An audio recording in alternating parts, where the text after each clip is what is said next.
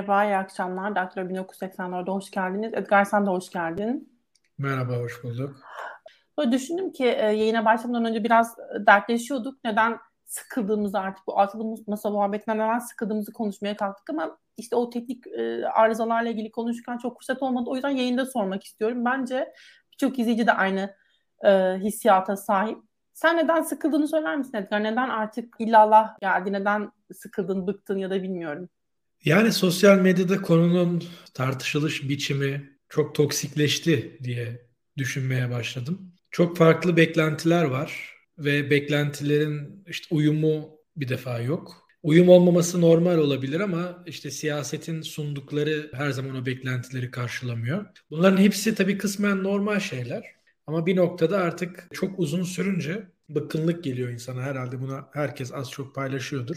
E tabii şeyin de etkisi var. Biz neredeyse erken seçim konuşmayı, seçim konuşmayı bir önceki seçimin ertesi gününden başlattık. E, dolayısıyla e, normal şartlarda çok daha fazla seçim yaşayan ülkeler var. Siyasi ortamları sürekli seçimle dolu olan bir sürü ülke var. Çünkü işte ne bileyim başkanlık seçimiyle parlamento seçimlerinin ayrı zamanlarda yapıldığı, yerel seviyede e, başka federal seviyede başka seçimlerin olduğu sürekli seçim ortamında yaşayan ülkeler var. Türkiye onlardan sayılmaz ama buna rağmen biz çok fazla seçim konuştuk ve seçimler gelip çattı. Halen daha ne bileyim iki yıl önce konuştuğumuz bazı konuları konuşuyoruz. Burada herkesin az çok kabahati var ama bu bıkkınlık getirmesi herhalde da anormal değil.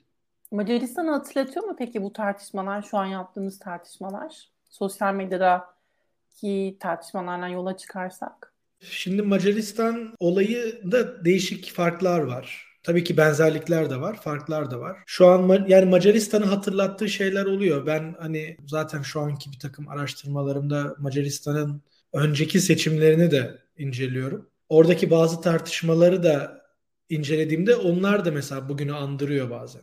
2022'nin dışında daha önceki seçim. Çünkü orada sistem çok daha erken değiştiği için partilerin ittifak yapma zorunluluğu Orban'ın iktidarındaki ilk seçimde ortaya çıkmıştı. Dolayısıyla bizden daha geriye giden bir ittifak deneyimleri var. O sebeple biraz da onların eski bazı tartışmaları da hatırlatıyor. Ha şu an olan şeyler evet bazen Macaristan'ı hatırlatıyor 2022 ama yani e, bizdeki bütün durumlarda işte oradaki gibi sonuçlanacak vesaire gibi ya da e, bizden neyi değiştirseydik e, Macaristan'ı artık hatırlatmazdı bize falan. Bu konularda biraz karmaşık şey değil yani tek e, değişkenli değil. Çünkü şöyle bir şey var bak şimdi Macaristan büyük beklentilerle girilmiş ama büyük bir fiyasko ile sonuçlanmış muhalefet açısından bir örnek. Ha şimdi Türkiye'de de bizim sevmediğimiz, beğenmediğimiz bazı şeyler oluyor diye Macaristan'a iyice döndük demek doğru değil. Ha mesela bizim beğenmediğimiz bazı şeyler olabilir ama gene de seçimin sonucu oradaki gibi olmayabilir mesela. Onun için karşılaştırma işlerinde ben çok dikkatli olmak gerektiğini e, düşünüyorum. Ama bir yandan da Macaristan e, örneğinin önümüzde orada yapılan hatalardan ders almak açısından çok önemli olduğunu düşünüyorum. Çünkü ben Macaristan seçimlerini yerinde takip ettiği, ettiğimde o günden beri beni bıktıran bir şeylerden bir tanesi de o oldu. Mesela Türkiye'de bir şeyin muhalefet tarafından diyelim şöyle yapılmasını istiyoruz. O öyle yapılmayınca hemen bakın Macaristan'da da böyle yapmışlardı yenildiler. Hayır ondan değil başka sebepler vardı mesela. Anlatabildim mi? Yani o eğer benzerlik farklılık kurma işi bu kadar kolay olsaydı o zaman zaten hani karşılaştırmalı siyaset diye bir alan olmazdı herhalde. Yani iyi okumak lazım. Ha, bizim muhalefetin yapması gereken oranın derslerinden faydalanmak. Şimdi mesela bunun tam tersi de oluyor. Onu da eleştiriyorum aynı şekilde. Mesela bir ortamda bir muhalefet temsilcisi ile e, beraberdik. Orada ben bir takım eleştiriler yaptığım zaman şunu söyledi. Dedi ki ya Macaristan karşılaştırmasını çok doğru bulmuyorum dedi. Çünkü Macar, Macarlar dedi 1956 nostaljisiyle oy kullandılar bu seçimde. Onun için onların yenilgisinin çok farklı sebepleri var. Bizdeki gibi bizde ise benzer bir durum yok mesela dedi. Şimdi bu da bu da bir kaçış.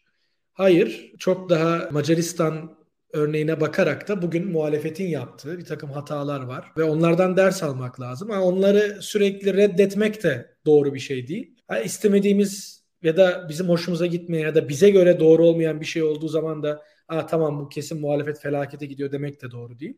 Çünkü sonuçta unutmayalım seçim kazanmak bilimsel bir şey değildir. Şunu tam olarak burada söyleyemeyiz. Aynı şeyleri deneyerek niye farklı sonuçlar bekliyoruz değil mi? Böyle bir kural vardır bilimde. Ama aynı şeyleri deneyerek farklı ülkelerde farklı sonuçlar elde edebilirsiniz seçim sonuçlarında. Çünkü bambaşka bir sürü parametre vardır.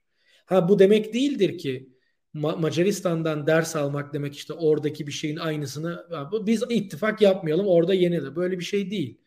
Ama her ülkenin değişik koşulları var. Siz yeter ki ders almak isteyin, araştırın. Mutlaka alınacak dersler var. Bu sıkılma meselesinden bahsetmişken yanıyla da şöyle bir şöyle bir durum var. İzleyiciler İmamoğlu'nun fotoğrafını görsellerde kullandığımızda ve yayında bir şekilde İmamoğlu'dan çok bahsetmediğimizde sinirleniyorlar. Bu da şöyle bir şey işaret ediyor diye düşünüyorum ben. İmamoğlu bir heyecan uyandırırken altılı masa pek o noktada değilmiş gibi. Altılı masa ile ilgili sohbetler biraz daha durağan, biraz daha stabil e, sohbetler oluyor belki. Ya da bir şekilde bu partilerin birbiriyle iç çatışmaları üzerine oluyor. Oysa ki biraz daha seyircilerin duymak istediği belki bir an önce bu sorunların çözülmüş olması, artık her nasıl çözülüyorsa ve sonrasında da seçimlerin kazanılması ve muhtemelen bu iktidardan kurtulunması herhalde izleyenler biraz da bunun heyecanıyla yaklaşmak istiyorlar ve İmamoğlu ile ilgili konuştuğumuzda da genelde karşı taraf AK Parti kanadı ya da Erdoğan'la ilgili e, bazı şeyler konuşuyor oluruz. Buradaki rekabeti konuşuyor oluruz. Ben bununla da ilişkili olabileceğini düşünüyorum.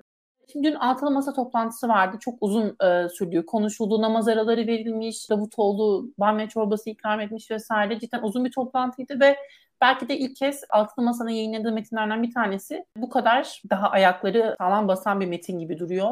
Daha fazla şey söylüyor gibi duruyor. Senin e, böyle yani not aldığın neler var özellikle bu metinden çıkardığın hangi notalar var? Hangi kısımları önemli buldun? Şimdi heyecan ve İmamoğlu meselesi ayrı bir konu. Oraya geliriz. Bu son soruna cevap vereyim unutmadan.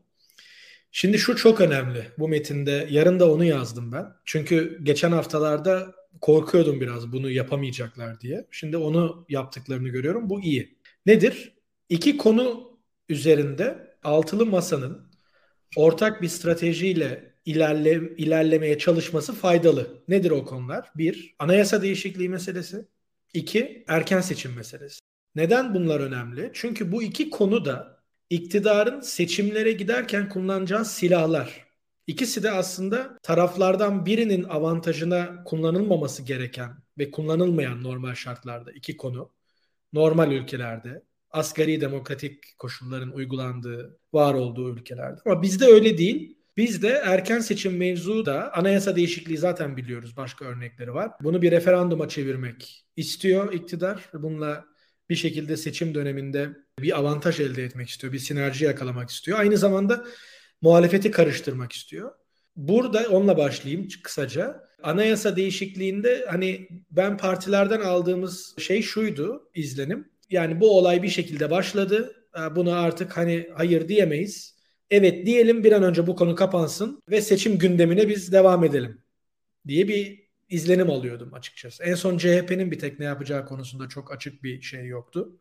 Ama onun haricinde hatta şey konusu gündeme geldi hatırlarsınız.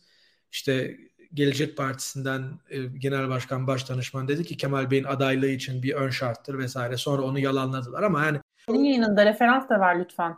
Hangi evet, olduğunu. Evet, Medyaskop'taki yayında Burak Bilgehan'la e, Bilgehan Uçak'ın yayınında oldu. Senin çok önemli Ve... yayınında. Senin modere ettiğin. Yok estağfurullah. Ben özellikle o yayında hiç şeye e, bir fikir beyan etmedim. Hani e, fikirler çarpışsın ben araya girmeyeyim diye. Daha sonra onu yalanladılar. O şekilde bir ön şart olmadı vesaire ama öyle bir tartışma olmuştu. Şimdi bu noktada e, benim savunduğum şey şuydu. Hayır, bakın otoriter bir rejimde siz seçime giderken anayasayı bırakın otoriter rejimi, bir demokratik rejimde de bu tarz önemli konular ki her ana herhangi bir anayasa değişikliği önemlidir usulen. Seçime bu kadar az zaman kala yapılmaz. Sonraya bırakılır, geriye bırakılır. Bu her zaman böyledir. Şimdi siz otoriter bir rejimde bunu yapıyorsunuz. İktidarda kalma amacıyla doğrudan ilişkili bir konu. Ve muhalefetin elinde birçok başka benzer otoriter rejimlerde hatta Türkiye'den daha hafif noktalarda kalan ülkelerde bile muhalefetin elinde olmayan bir güç Türkiye muhalefetinde var. Nedir? Aritmatik güç. Yani meclisin sadece salt çoğunluğu iktidarın elinde. Beşte üçü bile yok. Yani referanduma bile kendi götüremiyor. Bunu mesela Kemal Bey'in işte dokunulmazlıklar olayıyla benzeştiriyorlar 2016 yılındaki. Halbuki o farklı çünkü orada hatalı veya da değil onu tartışmıyorum şu anda ama CHP'nin şeyi şuydu. AK Parti ve MHP bunu beraber referanduma götürebilir. Çünkü o zaman ona yetiyordu ikisinin çoğunluğu. Biz bunun referanduma gitmesine izin vermeyelim diyerek o zamanın şeyiyle 376'nın üstünde oyla geçmesini sağladılar. Böylece referanduma gitmedi. Bugün o rakam 400 ve bugün 400'ün üstünde geçerse referanduma gitmeyecek diye tahmin edebiliriz. Gitmesine gerek kalmayacak. Ama 360'ın üstünde geçerse referanduma gidecek. 360'ı bile yok Cumhur İttifakı'nın. O döneme göre bugünkü muhalefetin bu elinde bir güçtür. E şimdi siz bunu biz evet diyelim derseniz o gücü iktidara teslim etmiş olursunuz. Otoriter iktidarı. Bu demokratik gücü elinizdeki. Oraya vermiş olursunuz. Bu yanlıştı. E şimdi 400'ün üstünde milletvekilinin desteğiyle geçmesi de referanduma gitmeyeceğinin garantisi değil. Çünkü anayasaya göre Cumhurbaşkanı'nın yetkilerinden bir tanesi istediği kanunu ya da anayasa değişikliğini referanduma götürebilir. İsterse meclisten ittifakla geçsin. 600 milletvekilinin tamamının oyuyla geçsin. Erdoğan bunu yapar mı? Yapabilir. Davutoğlu ne dedi çıkınca geçen? Dedi ki buna evet demenin koşullarından biri Erdoğan garanti vermelidir dedi. Referanduma götürmeyeceğine dair. Böyle bir garantiyi vermez. Yani verse de uymayabilir, güvenilmez. Dolayısıyla şimdi masa dün ne dedi? Dedi ki biz bu konuda yeni bir öneriyle geleceğiz. Bu hayır demek konusunda bir anlaşma sağlanamadıysa bu açıdan ben yine bunu değerli buluyorum. Yani evet diyelim kurtulalım falan demediler. Pasif bir şey değil. Proaktif bir yaklaşımla biz bunun bazı maddelerini değiştirmeyi önerelim. İktidar onu kabul etmeyebilir. Kabul etmezse muhalefetin bu sefer hayır demesi için uygun bir koşul oluşur vesaire. Dolayısıyla burada bir yeni strateji var. Erken seçim konusunda da öyle. 6 Nisan'dan sonra olacak bir seçim, önce olacak bir seçim sadece seçim sistemindeki değişikliklerin onaylanması anlamında önemli değil. Aynı zamanda 6 Nisan'dan sonraki bir erken seçime muhalefet evet deseydi ya da muhalefetin içinden birileri yani muhalefet o konuda da bölünebilirdi. Tıpkı anayasa değişikliğinde olduğu gibi. Ama bölünmediler. Bunu da faydalı görüyorum. Eğer bunu yapsalardı o zaman sadece Erdoğan'ın üçüncü kez adaylığının olası meşruiyet problemine karşı onlara göre üçüncü kez aday değil yani Cumhur İttifakı'na göre. Ama anayasacıların %99'u böyle diyor ve biliyoruz ki üçüncü kez adaylığı. Yine de hani bir meşruiyet sorunu olmasın biz bu kararı meclise aldıralım diyecekti Cumhur İttifakı. Bunu çok net görüyorduk. Muhalefet 6 Nisan'dan sonraki erken seçimlere ben hayır diyorum. Siz kendiniz ne yaparsanız yapın diyerek Erdoğan'ın adaylığının önündeki meşruiyet sorununu ortadan kaldırma görevini üstlenmemiş oldu. Kendisine iktidar tarafından zorlanan o görevi. Bu çok önemli bir şey. Dedi ki kardeşim ben senin adaylığına karşı çıkmayacağım. Çünkü bundan mağduriyet devşirmeni istemiyorum. Zaten ben seni yenerek bu rejimi yenmek istiyorum. Bu siyasi bir mesele, hukuki bir mesele değil. Ama kendi hukuksuzluğunu hukuki hale getirmek için beni kullanamazsın demiş oldu. Bu önemli bir şey. Sadece eski sistem yeni sistem meselesi değil. Dolayısıyla bu iki konuda şey yapılması önemliydi. Ha ortak aday, işte ortak listeler bunlar daha çok konuşacağız, tartışacağız. Ama bu iki hani dikkatimi çeken iki noktayı sormuştun. Onu söylemek için şey yaptım. Uzattım İlteriş kusura bakma. Neden sence hükümetin elinde çoğunluk olmamasına rağmen muhalefet partileri böyle bir fobiyle yaklaşıyor? Çünkü senin de çok önemli bir şekilde altını çizdiğin gibi şu anki haliyle Cumhur İttifakı'nın teklifi ölü doğdu aslında. Ama ona rağmen neden muhalefette bu denli ciddi bir bölünme yaratıyor? Gerçekten bir fobi mi var yani? Hala işte başörtüsü üzerinden biz suçlanırız fobisi mi vardı? Biz bunun bir şekilde tartışıldığını gördük. İyi Parti'den evet demeye eğilimli, işte evet e, deme taraftarıyız yaklaşımını duyduk. Saadet Partisi'nin milletvekilinden evet diyeceğim açıklamasını duyduk. Bu, bu ciddi bir fobi mi gerçekten? Çok kısa bununla ilgili yorumunu alabilir miyim? Şimdi bu konu muhalefeti bölen bir konu. Bir fay attı. Çünkü orada iki tane mesele var. Bir tanesi başörtüsü meselesi. O maddenin yazımı da çok kötü. Gerçekten çok kötü. Yani hukuki anlamda çok kötü. Kodifi, kodifikasyon anlamında. Bir de aile e, meselesi var. Orada da hani işte LGBT meselesini bir e, seçim konusu üzerinden muhalefeti bölmek için kullanmak gibi bir amaç var. Yani iktidarın oradaki niyeti bu. E şimdi muhalefette de herkes e, bu konuda kendi e, ortak görüşünü bir şekilde kendi görüşünü bir şekilde söylüyor. Yani işte o, o yayında mesela şey Bilgen Uçağ'ın söylediği ya da işte bazı iyi partililerin söylediği şu diyorlar ki kardeşim biz buna hayır dersek Anadolu'da bizi sokmazlar bazı şeylere vesaire diyorlar. Evet ee, ama Gelecek Partisi'nin milletvekili yok ki. Yani CHP'nin toplantıya katılmadığı, İyi Parti'nin toplantıya katılmadığı, oturuma dahi katılmadığı bir atmosferde hangi değişiklik oylanıyor ki?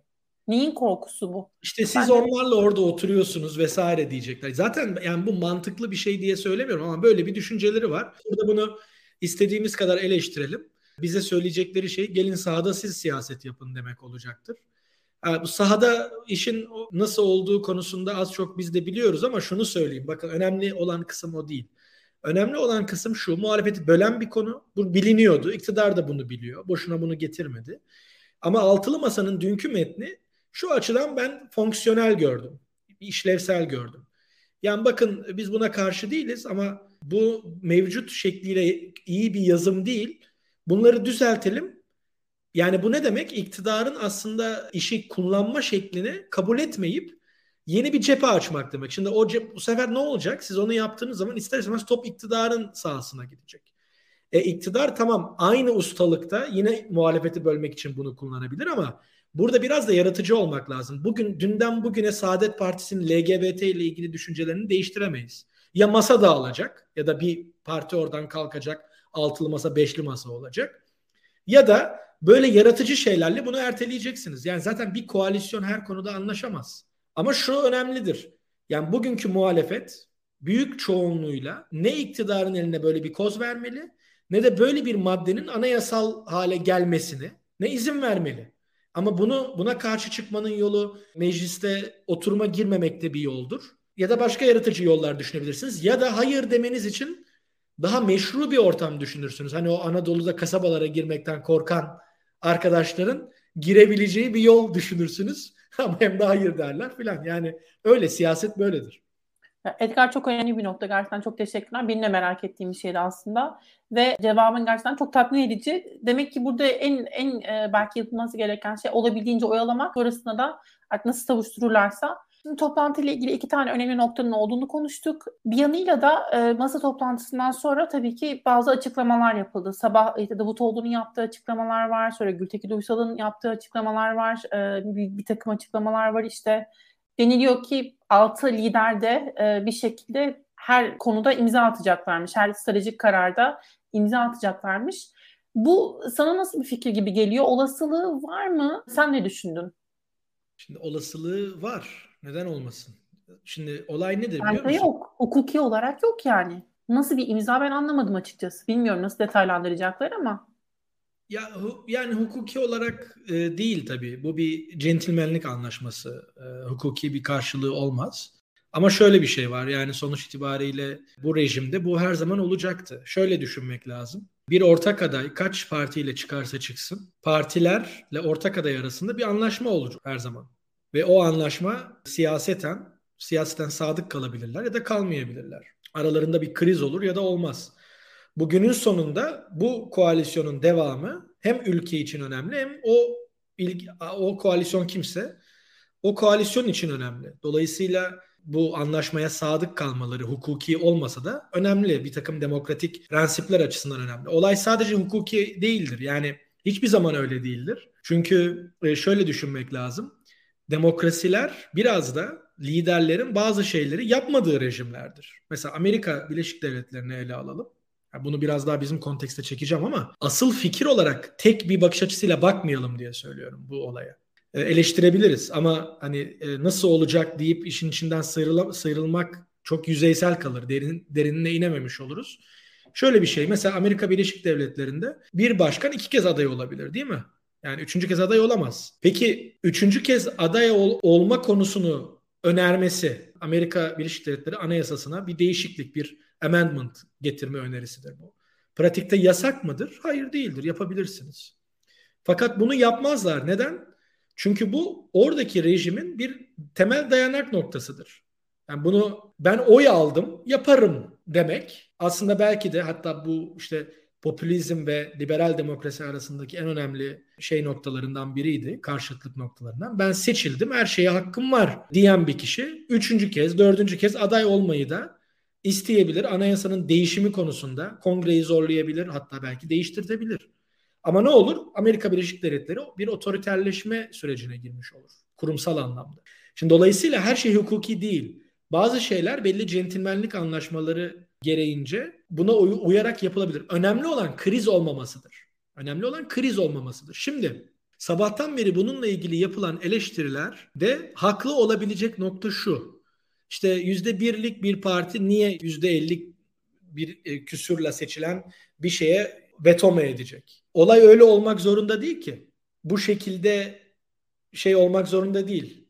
Hani illa birinin yüzde birlik olanın veto etmesi demek değildir. Bu oy birliği demek aslında bir garantidir. Mesela NATO içinde en küçük ordulu ülkenin de kabul etmediği bir şey olmaz. Nasıl bak şu an Türkiye şey e, İsveç ve Finlandiya'nın NATO üyeliğini kabul etmediği için bu ülkeler olamıyor. Ha Türkiye küçük ordulu bir ülke değil. NATO'nun ikinci ordusu ama yani demek istediğim oy birliği bir garantidir üyelerin tamamı için. Mesela neden sadece Davutoğlu'nun ya da Babacan'ın ya da Karamollaoğlu'nun istemediği bir şeyi veto edebilecekleri bir sistem olarak bakıyoruz ama aslında Akşener, Kılıçdaroğlu için de geçerli. Onların da bir garantisidir bu aslında. Öyle bakmak lazım. E tabii şu da önemli. Burada bu partiler bunu üstüne basa basa söylüyorlar. Bu iyi bir şey değil. Bunu anlamaları lazım. Hani ben şunu anlayabiliyorum. Bu partiler tabanlarından e, ne kadar küçük de olsa tabanlarından belli itirazlar ve sürekli eleştiriler muhtemelen geliyor. Siz işte CHP ile oturdunuz vesaire vesaire. Onlar da aslında ellerinin güçlü olduğunu sürekli böyle bu tarz açıklamalarla belirtmeye çalışıyorlar. Bu anlaşılır bir şey. Ama bir noktada masanın işleyişiyle ilgili bütün iletişimin bu partilerce yapılması doğru değil. Mesela Akşener çıkıp bununla ilgili bir şey söylemiyor. Genelde Akşener'e diğerlerinin söyledikleri soruluyor. Hani ne diyorsunuz böyle mi olacak diye o da açıklama yapmaya çalışıyor ya da Kılıçdaroğlu'na da. Yani kimse seçimden sonraki meclis kompozisyonunun hiç anlamı olmayacağını söylemesin. Bu, bu gerçekçi değil. Böyle bir şey yok. Bu şu anda o liderlerin biraz da kendi tabanlarına verdiği mesajlar, güçlü olduklarının, dizginlerin bir parçalısının onların da elinde olduğuna dair mesaj. Çünkü onların da tabanları küçük olmalarına rağmen sürekli eleştiri yapıyor. İşte siz niye CHP ile aynı masadasınız filan. E öte taraftan CHP'nin tabanı da ya siz niye yüzde birlik bir partiye bu kadar dizginleri veriyorsunuz diyor. Ama şunu unutmayalım bakın ittifak içinde bir parti yüzde on beş, diğeri yüzde işte on iki, öbürü yüzde yirmi olsa bu kadar itiraz etmeyeceğiz belki bu düzene değil mi? Şimdi biz partiler arası bir oy durumu çok anketlere göre asimetrik olduğu için buna itiraz ediyoruz. Ama şu anda daha seçim yapılmış değil. Kimin ne kadar oy alacağı belli değil. Şu an masada ne olursa olsun eşitler oturuyor. Yani genel başkanlar. Bunu da bu arada bazıları anlamıyor ama yani bu dünyanın neresine giderseniz gidin. Bir ittifakta iki parti varsa birinin oyu iki oyu da olsa öbürünün bir milyon oyu da olsa genel başkanlar aynı seviyededir. Bu çok açık. Ha ne olur eğer küçük parti kendi e, ağırlığından fazla beklentisi varsa öbürü de karşılamazsa ayrılabilir. Onun ayrılması çok küçük olduğu için çok bir şey kaybettirmeyebilir. Ama kendisinin kalınması isteniyorsa masada o da onun onayının alınmasını ister. Yani bu liderler arası koalisyonlar da öyledir. Küçük partiler çok bakan alırlar mesela kendi ağırlıklarından daha fazla. Niye? Çünkü onların meclisteki güven oyunda verecekleri 3 oy önemlidir. 3 oy olmazsa güven oyu yoktur. Yani bu böyledir. Yani bunu yeniden bir tek Türkiye'de oluyormuş gibi şey yapmayalım. Ama bence buradaki burası... bence buradaki önemli sorun şu Edgar. Ben katılıyorum aslında genel olarak genel mahiyetine söylediklerine ama şimdi bu partiler bazıları özellikle Demokrat Parti mesela bu parti aslında var mı yok mu belli değil ve bu şeyden öte bir noktada yani bir, bir temsil kabiliyeti olmayan bir partiden bahsediyoruz. Masada ne ol, neden olduğunun neredeyse bilinmediği, toplumda hiç tanınmayan, bilinmeyen bir lidere sahip ve garip bir durum oluştuğunu düşünüyorum ben açıkçası. Bir de orada şöyle bir nokta var yapılan tartışmalarda en önemlisi belki de. Masanın bir şekilde formasyonunun sadece tek bir adayı çıkarmak ve onu aday göstermek üzerine olup olmadığı meselesi. Aslında tam da buna gelmek istiyorum. Basanın aslında formasyonu ile ilgili yapılan en büyük eleştirilerden bir tanesi Kılıçdaroğlu'nun aday gösterme masası mı bu? Odasında bütünleşiyor ki bugün yapılan e, Demokrat Parti e, Genel Başkan tarafından yapılan açıklama da buna ilişkindi birazcık. Bir genel başkanın aday olmasının daha doğru olacağını düşünüyoruz gibi bir açıklama yaptı. E, bu da tek kişiyi işaret ediyor aslında. Akşener aday olmayacağını açıkladı. Deva ve geleceğin her ne kadar seçimlere katılmamış olsalar ve oy oranlarını bilmiyor olsak da çok düşük olduğunu biliyoruz. Tahmin ediyoruz. Tüm anketler aynı şeyi söylüyor. Yani bu, bu partilerle ilgili %4'ten %5'ten baş, e, daha fazla oy gösteren bir e, anket ben hiç görmedim. Sen de görmemişsindir. İzleyenler de görmemiştir muhtemelen. E bu durumda sen masanın e, Kılıçdaroğlu'nu bir aday gösterme masası olduğu konusunda katılıyor musun? Ve e, bu noktada izleyicilerimiz de bize kızmamış olurlar böylece. Bunu da sormuş olayım bu noktada. İmamoğlu'nun ismi gerçekten hala masada mı sence? Tabii masada mı derken e, farazi anlamda söyleyeyim. Tabii ki e, masada konuşmuyoruz diyorlar. Altılı lider belirgenle konuşmuyoruz diyorlar ama hani genel anlamda bu şekilde sormuş.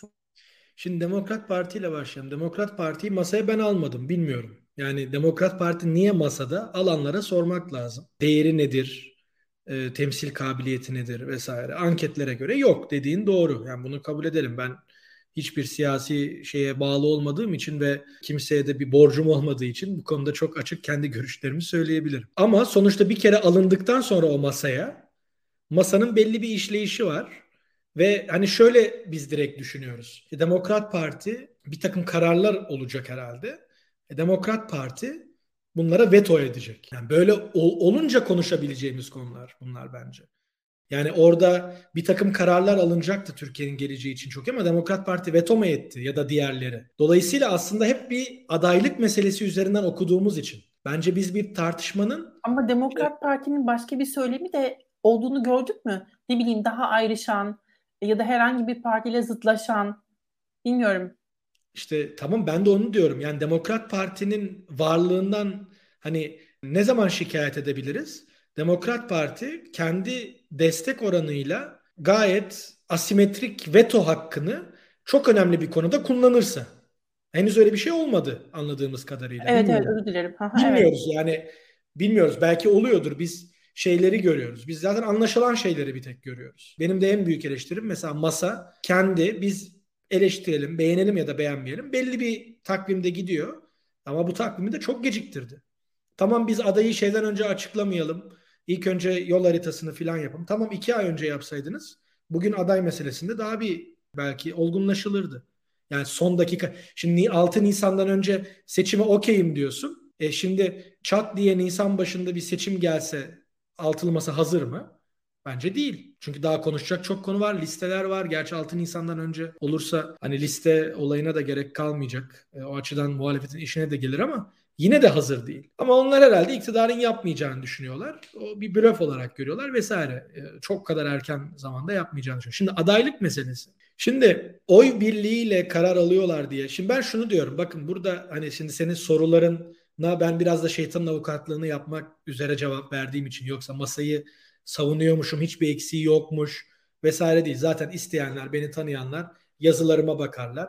Masayı da Kemal Bey'i de Meral Hanım'ı da diğerlerini de bazı konularda nasıl eleştirdiğimi görürler ve bu eleştirileri yaparken de hareket noktam genel olarak bu tarz rejimlerde muhalefetin yapması gereken kazanmak için yapması gerektiğini düşündüğüm gözlemlerim ve çalışmalarımdan çıkarımlarla yoksa çok bildiğimden bu işi değil. Bazı şeyleri yapmadıkları için bu eleştiriler ve yine kendi zaviyemden sadece.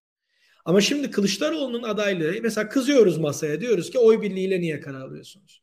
Ya oy birliğiyle karar almasalar küçük parti dediğimiz küçük e, partiler çoğunluk olur.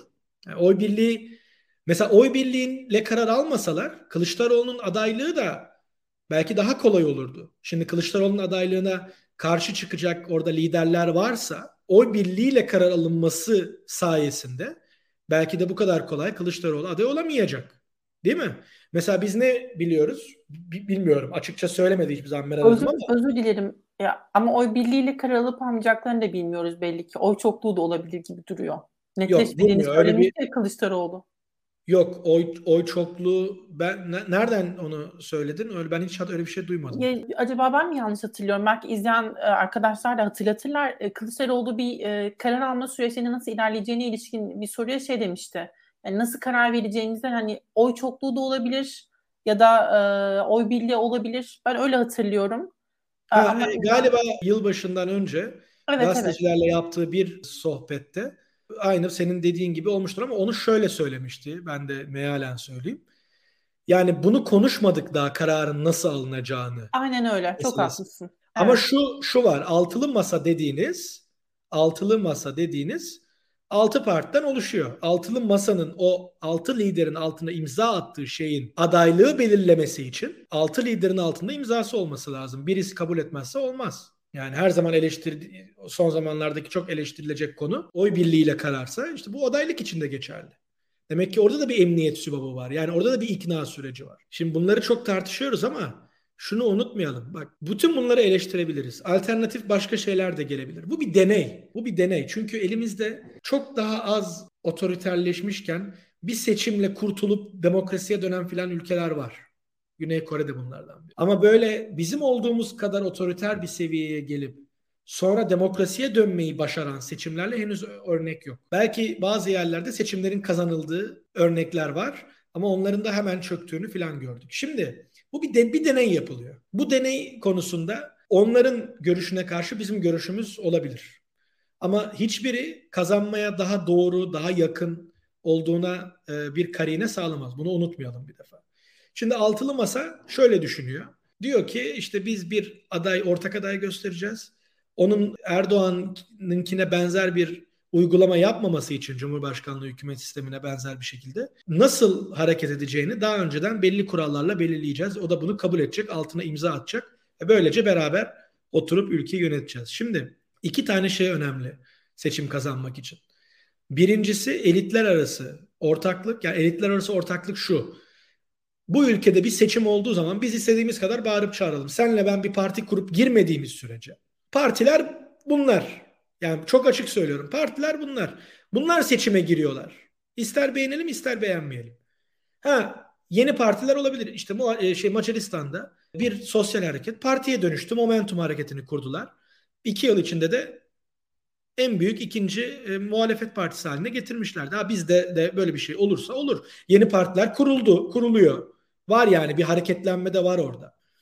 Ama hiçbiri çok böyle dışarıdan değil. Yani outsider dediğimiz şeyin müesses nizamın dışından değil, içindekiler tarafından oluyor. Ha dışından da olsa onlar da belki eğer bir oy şeyleri olursa sistemin içine dahil olabilirler. Şimdi bu aktörler buradayken ve belli çok belli şeyleri varken bunların sayısal şeyleri bunların birliği olmak zorunda. Bu bir en önemli kural. İkincisi rejimi değiştirecek çoğunluğun mobilize edilmesi lazım. Altılı Masa'nın kaçırdığı nokta biraz bu. Burayı kaçırmamaları lazım. Yani biz bütün partiler birini desteklersek hepimizin seçmeni oraya oy verdiği zaman zaten kazanıyoruz. Öyle olmuyor. Öyle olmuyor. O mobilizasyonu da yapmak gerekiyor. Anlatabildim mi? Ama şöyle düşünmeyelim. Bu mobilizasyonu X aday yapar, Y aday yapamaz diye düşünmeyelim. Yapabilirler ama yapmanın ihtiyacının ilk önce farkına varmaları lazım. Bu iki gerekliliğin birbirine alternatif olmadığını bilmemiz lazım. Hani şöyle bir tartışmaya girmeyelim boşuna.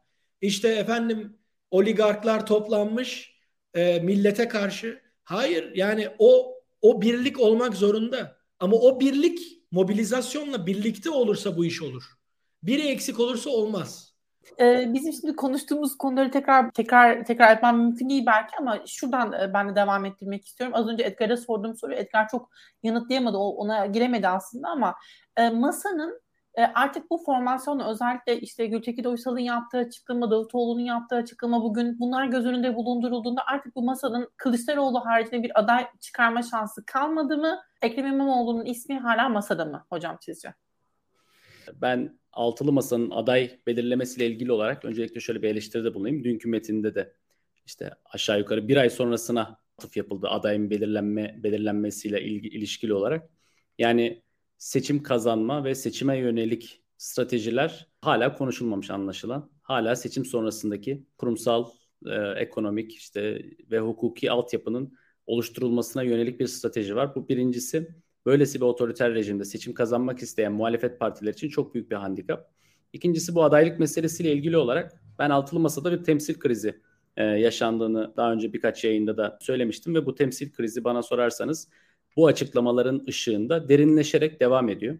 İşte bu e, biraz az önce size tanık oldum arkadan işte oy çokluğu, oy birliği tartışmalarının bir tarafında da var. Şimdi iki tane büyük parti var elimizde çünkü seçime girmiş milyonlarca oy almış iki büyük parti. Bir de dört tane küçük parti var. Bunların iki tanesi hiç seçim görmemiş. Dolayısıyla varlıkları ve yokluklarını herhangi bir şekilde test edemiyoruz ama anket sonuçları bize gösteriyor ki e, oldukça zayıf durumdalar.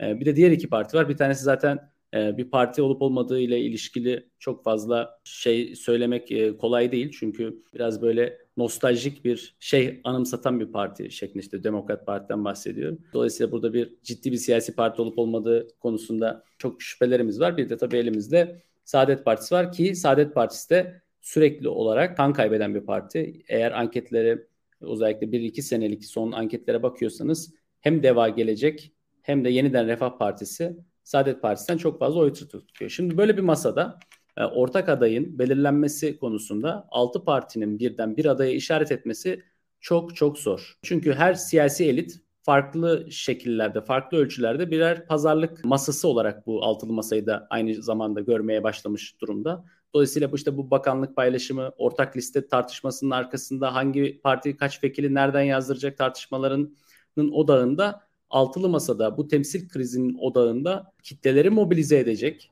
farklı ideolojik fraksiyonları belli bir amaca yönelik kendi arkasına toplayabilecek bir adayın çıkma ihtimali oldukça düşük gözüküyor. Sadece masa içerisindeki tartışmalara bakıldığında. Ve fakat Türkiye'de hatta Macaristan mesela Macaristan örneğini Edgar birkaç defa örnek verdi katılabildiğim, dinleyebildiğim kadar duydum. Yani Macaristan'da olmayan bizde daha güçlü olan bir şey var. Övünebildiğimiz bir şey hala halen böyle. E, bize toplumsal muhalefet çok canlı, çok güçlü, çok dinamik ve bana sorarsanız siyasi muhalefetten çok daha dinamik olduğunu geçtiğimiz 6 aydaki adaylık tartışması bunu bize net bir şekilde gösterdi. Şimdi bu toplumsal muhalefetin talebi ve itelemesiyle altılı masada hala daha kitlelerin tamamını temsil edebilecek ve kitlelerin bu talebine uygun gelecek bir adayın gösterilme şansının ben olduğunu düşünüyorum. Fakat bu şansı özellikle Ankara Büyükşehir Belediye Başkanı için söylemem çok kolay değil. Çünkü birçok siyasi ulusal meselede e, çok fazla pozisyon almayan yapısıyla e, nasıl bir e, siyasi strateji izleyeceği konusunda bizim için çok da büyük bir e, ipucu sunmuyor. Fakat e, İstanbul Büyükşehir Belediye Başkanı ile ilgili e, daha farklı bir e, algı olduğu çok açık. Yani hem kendisinin e, böyle bir e, adım atabileceği yönünde bir algı var hem de e, kamuoyunda böyle bir beklenti e, söz konusu. Dolayısıyla ben eğer geçtiğimiz bir buçuk ayda iki aydaki trend önümüzdeki iki ayda da devam ederse yani erken seçim öncesinde seçim kararı alınma sürecine devam ederse altı partinin liderinin de herhangi bir riske girmeden toplumsal muhalefetin talebine kulak vererek bu sorumluluğu kendi üstlerinden atma ihtimallerini yüksek görüyorum. Yani bu çok bana sorarsanız onlar adına da çok olumlu olacak bir durum. Çünkü bu seçim alelade sıradan bir seçim değil. Yani 2018'de de değiliz. Bugün çok farklı bir noktadayız. Ve bugün şöyle bir risk var. İşte Macaristanlaşma riskimiz var. Toplumsal muhalefetin çökme riski var. Yani bu muhalefet çöktüğü zaman bir daha ayağa kalkmak oldukça zor. Bu bağlamda ben hala altılı masada İmamoğlu isminin çok önemli bir aday olduğunu düşünüyorum. Tabii bu noktada da altılı masa içerisindeki tartışmaları da göz önünde tuttuğumuz zaman yani İyi Parti'nin burada Kemal Bey'in adaylığı ile ilgili hep olumsuz ve sürekli devam eden bu olumsuz tavrının bir şekilde aşılabileceği bir opsiyonu görmemiz şu an çok kolay değil. Yani görmüyoruz çünkü İyi Parti'nin çıkarları için de Kemal Bey'in adaylığı oldukça sorunlu olabilir. Bu da tabii kendilerini düşünmeleri, kendi partilerini düşünmeleri bu noktada Kemal Bey'in adaylığını zorlaştıran en önemli etmenlerden bir tanesi olarak karşımıza çıkıyor. Dolayısıyla CHP ile İyi Parti arasında bir yakınlaşma, yenilen yemeğin bir devam edil, ettirilmesi gibi durumlarda Ekrem İmamoğlu'nun adaylık şansının hala e, güçlü bir şekilde var olduğunu e, düşünüyorum. Ama belli ki e, görünen o ki ya da anladığımız kadarıyla İmamoğlu'nun adaylığını e, ön plana tutacak ya da bir şekilde mümkün olmasını e, kalacak parti İyi Parti'ymiş gibi duruyor. İyi Parti'nin ısrarıymış gibi duruyor. Eğer bugün herhalde İyi Parti bu notadaki ısrarını çekse Kılıçdaroğlu'nun adaylığının artık ilan edilmesi gibi bir e, durumda da karşılaşmamız mümkün olurdu gibi anlıyorum ben sizin söylediklerinizden. O zaman buradan Edgar sana döneyim. Sene devam edelim. İmamoğlu'nun yaptığı açıklamalarda vitesin biraz daha yükseldiğini görüyoruz. Özellikle bu gök kubbeyi yıkma e, çıkışı meselesi. Bu hem toplantının artması, sonra eğer kayyum atanırsa sokağa çıkacağını söylemesi, Bunlar sence İmamoğlu'nun adaylık hırsının olduğunu da göz önünde bulundurursak eğer ya da bilmiyorum sen katılıyor musun? Belki sen daha farklı düşünüyorsundur. Bu e, denklem, bu bilinmeyenler göz önünde bulundurulduğunda sen aradaki gerilimin artık biraz daha e, su yüzüne çıkıyormuş gibi olduğunu düşünüyor musun? Yani e, her şeyi göze alıp e, bu adaylık kampanyası yürütüyor diyebilir miyiz sence? Ve bir de önemli bir nokta belki. Bugün metro açılışında yalnızca 3 siyasi parti lideri var. Diğer partiler genel başkan yardımcıları e, düzeyine temsil ediliyorlar ediliyorlardı. Sence bu da bir burada bir ayrılık e, olduğuna ilişkin done veriyor mu? Sen ne söylersin? Sanmıyorum verdiğini. Benim anladığım bir bilgi değil ama hani gözlemleyebildiğim kadarıyla Ekrem Bey hepsini davet ediyor. E, Davutoğlu'nu özellikle davet ettiğini e, duydum. O da galiba bir iki kez katılamadığı için bu sefer özellikle katılmak istemiş ya da İstanbul'da olduğu için katılmış. Muhtemelen hepsini davet ettiğini varsayabiliriz. Ama İstanbul'da olduğu için, e, diğer liderler de Ankara'da olduğu için gelememişlerdir ya da mazeretleri, programları vardır. Onu bilmiyorum. E, hiçbir temsilci yollamamış olsalar belki öyle düşünülebilir ama öyle değil gördüğümüz kadarıyla. Şimdi ben İmamoğlu'nun çok uzun zaman önce artık stratejisini hani böyle bir ayrılık vesaireyi hiç göz önünde bulundurduğunu düşünmüyorum. Benim gözlemlerime göre İmamoğlu aday olacaksa dahi bunun altılı masa aracılığıyla olacağını çok önceden artık kabul etmişti. Ben bunun aksine ona e, tavsiye veren bir danışmanı olduğunu da sanmıyorum. O bakımdan bu belediye başkanları arasında altılı masa ifadesini en çok kullanan, öven kişi de İmamoğlu zaten. Bir de bunun yanında İmamoğlu'nun şu anki bütün adımlarının, kendi siyasi geleceğiyle ilgili bütün adımlarının sadece bu Cumhurbaşkanlığı seçimlerine bakarak yaptığını da düşünmüyorum. Çünkü aday olmaması durumunda dahi önünde çok büyük bir gelecek var e, İmamoğlu'nun ve kendisi de bunun farkında ve en yüksek noktalara gelebilecek bir potansiyeli var. Kendisi bunun da farkında. E bu sefer aday olmasa bile o zaman hiç olmaz. Ya bu sefer ya hiç diyen bir profil sergilemiyor açıkçası. O bakımdan tabii ki bu seferki adaylıktan tamamen çekilmiş, vazgeçmiş gibi bir profil çizmediği gibi her şeyini buna yatırmış, all in yapıp gözünü karartmış bir profil de çizmiyor. Hatta bundan çok uzak olduğunu düşünüyorum. Tam tersi eğer adaylık durumu olursa İlteriş'in de dediği gibi bu altılı masanın ona gelip bu adaylığı teslim etmesi durumunda olacağını bildiği için özellikle bu şekilde yaptığını ben gözlemliyorum ve düşünüyorum. O bakımdan yani senin so- sorundaki e, şeyleri beklemiyorum İmamoğlu'ndan gözlemlemiyorum da. Yani öyle öyle bir şey yapacağını. E, ha sertleşme meselesi bu e, söylemdeki.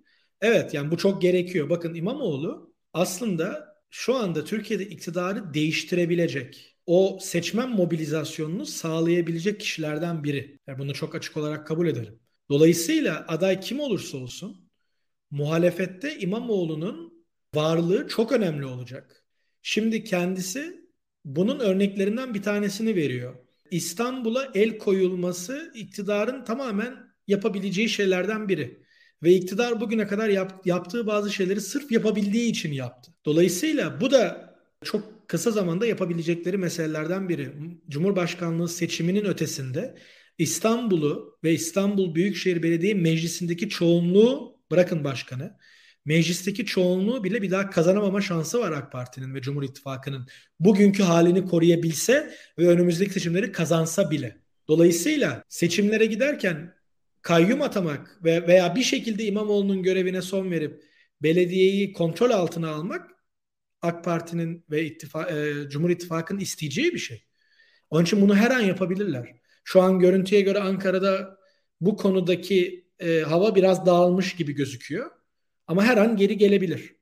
Bu iktidar... Evet, kayyum atanma meselesiyle ilgili geri çekileceklerini mi düşünüyorsun? Atanmayacağı gibi bir e, hava mı varmış Ankara'da? Kayyum atanması demek iktidarın sürekli kavga eden iki kliğinin birçok kliği var ama iki kliğinin anlaşmasını gerektiriyor. Geçen haftaya kadar anlaştıklarına dair çok karine vardı elimizde.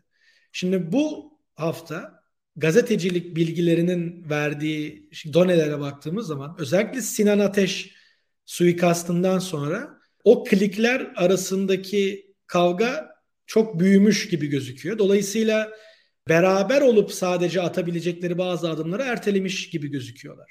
Ha bu burada tabii ki muhalefetin verdiği başta İmamoğlu'nun sert tepkinin de ben önemli olduğunu düşünüyorum. Çünkü bu adımı atmak bayağı bir şeyi göze almak demek olacak iktidar için. Onlar da henüz buna hazır değiller. Yani demek istediğim İmamoğlu bunun farkında ve o bahsettiğimiz mobilizasyonu yapabilen bir figür kendisi. Bu çok önemli. Bunu yapması bana çok şaşırtıcı gelmiyor. Ee, şimdi tam bu nokta aslında e, Edgar'a tam karşı çıktığım yer. Çünkü bu İmamoğlu'nun adaylık meselesi ve işte geleceğe yönelik yatırım yapabileceği hikayesi e, toplumsal muhalefet çökecek derken tam burayı kastediyorum, kastediyordum ve otoriter rejim daha da sertleşecek.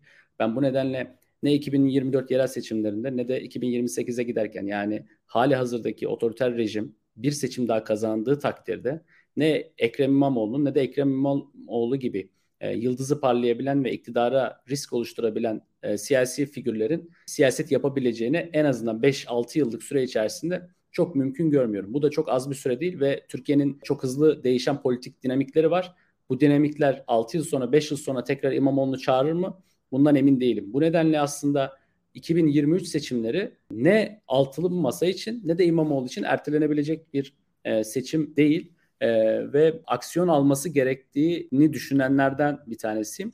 Burada tabii şunu da vurgulamak lazım. Bu seçim kaybedilirse bu yalnızca altılı masaya yazmaz. Bu seçim kaybedilirse bunun hepsi ne yazar. Hepsi bunun sorumluluğunu üstlenmek zorunda kalır. Çünkü burada bir e, siyasi elitlerin vermiş olduğu bir karar var ve bu siyasi elitlerin kararı bütün elitlerin tamamına e, yıkılacaktır. İmamoğlu da bunların başında gelecektir. Çünkü eğer siz bu kadar toplumsal desteğe sahip olduğunuz bir noktada bunu zorlayıcı, adaylığınızı zorlayıcı hamleler yapmaz iseniz doğal olarak bunun bir şekilde sorumluluğunu üstlenmek zorunda kalırsınız. Burada çok ilginç bir nokta var bence. Bakın bir ay önce biz e, Ekrem İmamoğlu'nu Tayyip Erdoğan'ın rakibi olarak görüyorduk. Yani Tayyip Erdoğan'la yarıştırıyorduk Ekrem İmamoğlu'nu. Aradan bir ay geçti. Yani parti disiplini ve parti hiyerarşisi içerisinde kaldı. Saraçhane'den grup toplantısına gitti. Şimdi burada çok ciddi bir mekansal değişim oldu. Bu mekansal değişimle beraber bir daralma oldu. Yani bütün bir toplumsal muhalefetin temsilcisi konumunda bir siyasi partinin genel başkanı dinleyen bir partili pozisyonuna itildi. Bundan sonra ne oldu? Artık Tayyip Erdoğan'ı rakip olarak görmemeye başladık. Süleyman Soylu'nun rakibi haline gelmeye başladı. Süleyman Soylu'yla atışmaya başladı. Daha ikinci düzeyde bir e, siyasi tartışmaya girmeye başladı. Bu profilindeki kaybı gösteriyor. Adaylık iddiasının düşmesi aslında Ekrem İmamoğlu'nun adındaki marka değerinin de zayıflamaya başladığını e, gösteriyor. Bu nedenle ben tam bu noktada İmamoğlu'nun erteleme lüksünün olmadığını düşünüyorum. Yani hani bir sözü vardı hatırlayın. 3,5 senedir belediye başkanıyım ama hala gençliğim var meselesi. 5 sene sonra 6 sene sonra o gençlik hala e, devam eder mi kalır mı? Bundan emin değilim. Bir de şunu da unutmayalım. Selahattin Demirtaş örneği de tam önümüzde duruyor. Yani bir şekilde 2018 seçimlerinde yarıştı. Ama şimdi 2023 seçimlerinde 4 senedir, 3 senedir, kaç sene olduğunu tam da bilmiyorum ama epey bir zamandır hapiste ve kendisine tehdit olarak algılanan hiç kimseyi yarıştırma arzusu taşımayan bir siyasi iktidar e, söz konusu. Bunu göz önünde bulundurmak gerekiyor. O zaman son soruyu sormak istiyorum. E, final sorumuz olarak güzel bir soru hazırladım bizim için. E, müneccim olmak, müneccim değiliz ama e, bilmiyorum şu anki siyasi denklemleri göz önünde bulundurunca acaba siz e, ne söylersiniz bununla ilgili? İmamoğlu ile İmamoğlu'na kayyum yani İstanbul Büyükşehir Belediyesi'ne kayyum atanıp atanmayacağı en temel sorulardan bir tanesi. Önümüzdeki en can alıcı sorulardan bir tanesi. Önümüzdeki günlerde tartışıyor olacağız belli ki. E, kayyum atanırsa e, İmamoğlu kesin aday olur ya da kesin aday olamaz diyebilir miyiz? Bunu açmanızı isteyeceğim. Bu kayyum meselesinin ben adaylık meselesiyle bağlantılı olduğunu düşünüyorum. Şimdi bakınız burada bir siyasi karar var. Bunda herhalde herkes hemfikir. Yani bunu hukuki mekanizmalar içerisinde tartışmak gerçekten insana... Sorumu revize edebilir miyim? Ee, hem kayyum diye sormuş olayım hem siyasi yasak olarak sormuş olayım. Ben de ikisine birden aslında siyasi bir cevapla bunu e, cevaplamış olayım. Şimdi bunun bir hukuki karar olmadığını herkes herhalde e, düşünüyor. Yani insanın aklıyla alay etmek olur, aksine düşünmek. E, şimdi böyle bir bağlamda biz şunu bir kere net bir şekilde biliyoruz. Edgar da ben de e, aynı konuyu çalışıyoruz. Otoriter rejimlerde siyasi rekabet, siyasi strateji çalışıyoruz. Her ikisinde de her ülkede şöyle bir örnek var. E, otoriter rejimlerde siz rejimin uyguladığı baskıyı, yalnız bu baskı yalnızca şiddet veya fiziki olmayabilir, bazen hukuki olabilir, bazen ekonomik olabilir, bazen siyasi olabilir. Bu baskıyı baskıya karşı gelmediğinizde, bu baskıyı normalleştirdiğinizde, bunu meşrulaştırdığınızda bir sonraki aşamada, bir sonraki adımda daha büyük bir baskıyla karşılaşıyorsunuz. Şimdi eğer bunun bir siyasi karar olduğunu kabul ediyorsanız buna siyasi bir cevap vermek zorunda kalıyorsunuz. E şimdi böyle de bir aslında e, imkan doğmuş durumda. Ben bu davanın aynı zamanda bir fırsat olduğunu düşünüyorum. Bu fırsatla birlikte İmamoğlu ismini bir bütün bu partileri birleştiren, bütün bu toplumsal tabanları birbirine eklemleyen bir isim olarak tam da bugün Erdoğan'ın karşısında muhalefet partilerinin buluşması gereken bir isim olarak kurgulanması gerektiğini önemsiyorum. Eğer bu olursa o zaman siyasi bir mücadeleye girmiş oluyorsunuz. Bu siyasi mücadelenin sonucunda iktidarın hukuki yollara başvurarak İmamoğlu'nun siyasi geleceğini engelleme ihtimaline, riskine gireceğini hiç zannetmiyorum. Çünkü bunun bedeli daha büyük olur. Haziran seçimlerine döner iş. Böyle bir durumda da eğer 6 parti İmamoğlu'nun adaylığı konusunda bir eylemde bulunur e, ve bu noktaya doğru iş evrilirse e, İmamoğlu'nun da bu ce- e, hukuki süreçten e, herhangi bir sorun yaşamadan ayrılacağını düşünüyorum. Edgar? Valla iktidarın şu anda iki hafta sonra ne karar vereceğini şimdiden planladığını bile düşünmüyorum. Onlar da gerçekten haftalık yaşıyorlar. Öyle gözüküyor. Şunu çok açık şekilde söyleyeyim. Ben Erdoğan'ın en çok korktuğu adayın e, Ekrem İmamoğlu olduğunu düşünüyorum. Kendisine karşı ne yapabileceğini bilmeme anlamında. Yani bu, bu bence çok açık. Bu demek değildir ki sadece Ekrem İmamoğlu kazanır. Başkaları da kazanabilir ama bence şöyle kurguladığımız zaman çünkü bakın şöyle bir şey var. Biz şu anda mesela bir şey kurgulandı ve bundan sonra seçime bakıyoruz değil mi? Yani sadece dışarıdan gözlemciler değiliz. Yani mesela Maya sen ne sordun? Niye bu Demokrat Parti bu masada? Değil mi? Ama Demokrat Parti şu an masada.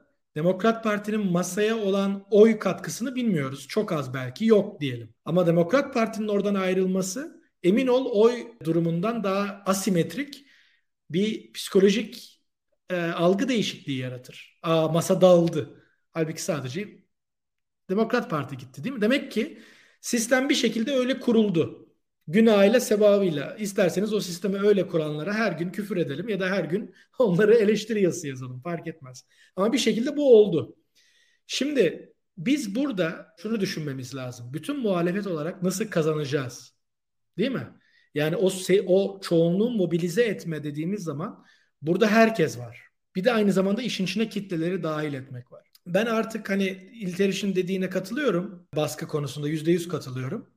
Ama aynı zamanda şunu da unutmayalım. Biraz yaratıcı gitmemiz lazım. Bakın adaylık meselesi çok kavga yarat. Bu arada şunu da söyleyeyim. Hani son provokatif bir çıkış olsun. İmamoğlu Kılıçdaroğlu. İmamoğlu CHP Genel Merkezi. Arasında olan her şeyi eleştirebiliriz. Ama şunu unutmayalım. Türkiye'de herhangi bir partide bu olay olsa aynı şekilde olurdu. Bu CHP ile ilgili bir konu değil, bu siyasi kültürle ilgili bir konu. Hangi partinin adını verirseniz de bazı partilerde daha da kötüsü olabilirdi. Yok edilebilirdi o kişinin e, geleceği. Ama böyle bir hiyerarşi bence her yerde olurdu. Bunu desteklediğim için söylemiyorum ama burada gerçekçi bir analiz yapılması gerektiğini düşündüğüm için. Şimdilik bunu bir kenara bırakalım ve şunu söyleyelim. Biz muhalefet olarak kazanma kazanmamız lazım. Nasıl kazanabiliriz? Hep birlikte. Herkesin potansiyelini kullanarak tamam mı? Bir adaya indirgemeden ve yaratıcı çözümler. Mesela bu adaylık meselesini sen ve bene bu kadar çevirirsek, bir sıfır toplamlı oyuna çevirirsek, bu aday masa işte Kılıçdaroğlu'na aday göstermek üzere kurgulanmış. Ya masa İmamoğlu'na aday gösterirse de aynı sıkıntı çıkacak. Eğer bu kadar sıfır toplamlı oyuna çevirirsek. Mesela ben geçenlerde şunu önerdim. Zor olduğunu biliyorum ama altılı masa gibi bir yapı da zor gözüküyordu. Ya da bir liderin böyle kabinesiyle beraber aday olması da zor gözüküyordu. Yani mesela Kılıçdaroğlu ve Akşener beraber aday olsun. Niye olamıyorlar? Olabilirler. Tamam pusulada siyasi şey hukuki sebeplerden bir birinin adı yazacak ama yani biz bir şekilde beraberliği sağlamamız lazım. Ya ben aday olayım nasıl herkes bana oy verecek diye düşünmek yanlış. Bu Kemal Bey için de yanlış. Ekrem Bey için de yanlış. Ve maalesef olayın geldiği nokta bu sıfır toplamlı oyun. Bizim bu oyunu çevirmemiz lazım. Ve şimdi masanın madem ki masa oy birliğiyle karar verecek o zaman Kemal Bey'in adaylığı da o kadar kolay olmayacak demektir. Belli tavizler verilecek ya da belli yaratıcı çözümler gerekecek. Tıpkı anayasa meselesinde olduğu gibi. Niye onu yapmıyoruz? Yani yapabiliriz. Ama işte seçim sonrası Türkiye ile ilgili hayaller de çarpışıyor belki de bilmiyorum. Yani ben şunu şu da çok doğru değil. Yani X kişinin adaylığını isteyen tamamen e, bütün çıkarlarından uzaklaşmış, Türkiye'nin geleceğini sadece düşünüyor. Ama Y kişinin adaylığını düşünenler tamamen kendi çıkar. Ya bu da siyasetin doğasına çok uygun değil. Onun için bizim bence bu yani gereksiz ve faydasız oyunu bırakıp yeni bir oyun kurgulamamız lazım. Bence altılı masa bunu yapabilirse. Çünkü unutmayalım seçimler kaybedilince bu tarz e, rejimlerde ilk sebep muhalefetin birlik olamamasıdır. İkinci, üçüncü, beşinci bir sürü sebepten bahsedebiliriz. Ama en önemli veya en öndeki sebep budur. Ama bunu sağlamakta seçimi kazanmak için yetmez. Eğer diğer şeyleri sağlamadıysanız. Ya bütün gereklilikleri bir arada sağlamanız gerekiyor. Onun için de bence değişik oyun planlarını yani elit birliğini sağlayan kişi aday X ise işte e, seçmen mobilizasyonunu daha kişi Y sağlıyorsa daha iyi. X ve Y'nin beraber bir şekilde olmasını konuşmamız lazım. Yani onların bir araya nasıl gelebileceğini konuşmamız lazım. Ekrem İmamoğlu'nun kampanyanın en önündeki figürlerden birinin nasıl olabileceğini konuşmamız lazım. Aday olmadı diyelim ne yapacağız? Hani vaz mı geçeceğiz Türkiye'den? Bütün Türkiye'nin %50'si yurt dışına mı gidip yaşayacak? Yani Anlatabiliyor muyum? Biraz da bu düşünmemiz lazım. Açıkçası bana sorarsan sorun tam da orada başlıyor. Kampanyayı yürütebilecek, bu oyunu kurabilecek kapasiteden yoksun isimler ortaya çıktığında bence biz bu sorunları yaşıyoruz. Ee, ve bence e, bu XY adayı noktasında evet hani adayları XY üzerinden tarif ettiğimizde biraz daha eşitleme noktasına gelebiliriz ama bence burada başka bir şey var. O da dediğim gibi o oyun planını kurgulamak ve bir tanesi açıkça e, uzun zamandır bunu yapabiliyor değil ama diğeri de çok farklı bir şekilde bunu yapabiliyor konumda diye ben şahsen düşünüyorum. İdris Hocam not aldınız. Aslında yayın bayağı uzadı ama buyurun siz paylaşın. Ben de söyleyeyim. Edgar'ın sözüne cevaben. Türkiye'de altılı masanın şu anki gidişatına baktığımız zaman o XY bir kere hayatta XY'de kalmaz. Onun sonuna X, Y, Z, T, K olarak eklenir. Yani böyle bir yapının olabileceğini ben e, zannetmiyorum. Özellikle bugün Davutoğlu'nun yapmış olduğu açıklamaya da baktığım zaman. Bir diğer mesele bakın yani ben şunu görüyorum aslında bizim sadece yapmamız gereken olan biteni ifade etmekten ibaret. Olan biten ne? İşte derslere giriyoruz, öğrencilerle görüşüyoruz, sosyalleşiyoruz, insanları görüyoruz. Seçmen çok motive.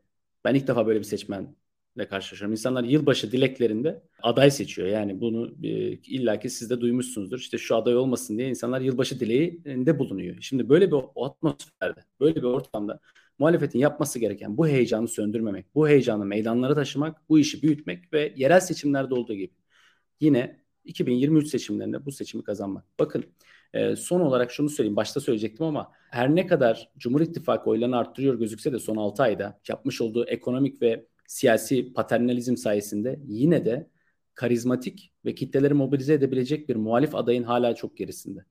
Bu fırsat hala kaçmış değil. Dolayısıyla bu derecede motive olmuş seçmeni üzmek, onların heyecanını söndürmek e, siyaset bilim açısından da oldukça kötü bir hamle olur, oldukça kötü bir strateji olur. Umuyorum bunu yapmazlar ki ben bu konuda Kemal Bey'e güveniyorum. Çünkü Kemal Bey'in siyasi geleneğinde kendisi dışındaki adayları öne sürmesi var. Ben yine bu seçimde de aklı selimin galip geleceğini ve ortak payda da buluşulacağını ve bu seçimin de muhalefet tarafından kazanılabileceğini düşünüyorum.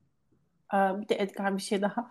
Sen hep e, söylersin aslında yani bu tartışmalar e, kim zaman faydalıdır, e, bizi daha ileriye taşıyabilir. Adalet tartışmaları da bana sorarsan öyle. Bazı şeylerin şimdi e, konuşulması, herkesin eteğindeki taşı dökmesi belki daha iyi de olabilir. Adaylık konusuna da bence. Hala seçim için zaman var.